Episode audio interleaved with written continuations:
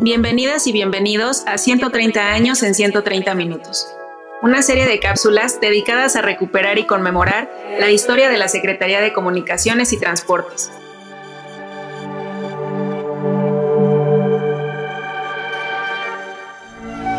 Hoy hablaremos sobre la censura en el correo durante la Segunda Guerra Mundial. En el año de 1942, durante la Segunda Guerra Mundial, se facultó a la Secretaría de Comunicaciones y Obras Públicas para ejecutar censura postal a toda clase de correspondencia que fuera sospechosa o que pusiera en riesgo la seguridad nacional. Para realizar esta tarea, se establecieron centros de censura en las oficinas postales bajo la responsabilidad de un jefe de correos con conocimientos del idioma inglés.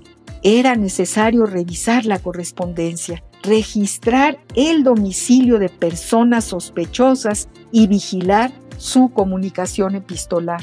Si una carta era redactada en clave o en otro idioma que no fuera español o inglés, con frases o palabras de dudoso sentido, se enviaban a la capital para ser analizadas por expertos en la materia.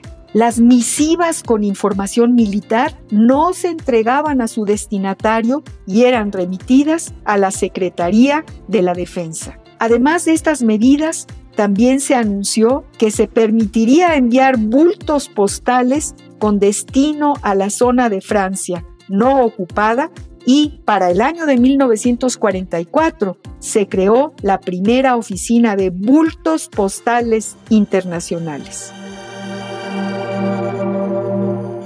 Entérate de esto y más en El Mirador y consulta El Tiempo y su Memoria para tomar el pulso de 130 años de historia de la Secretaría de Comunicaciones y Transportes en el micrositio elmirador.sct.gov.mx.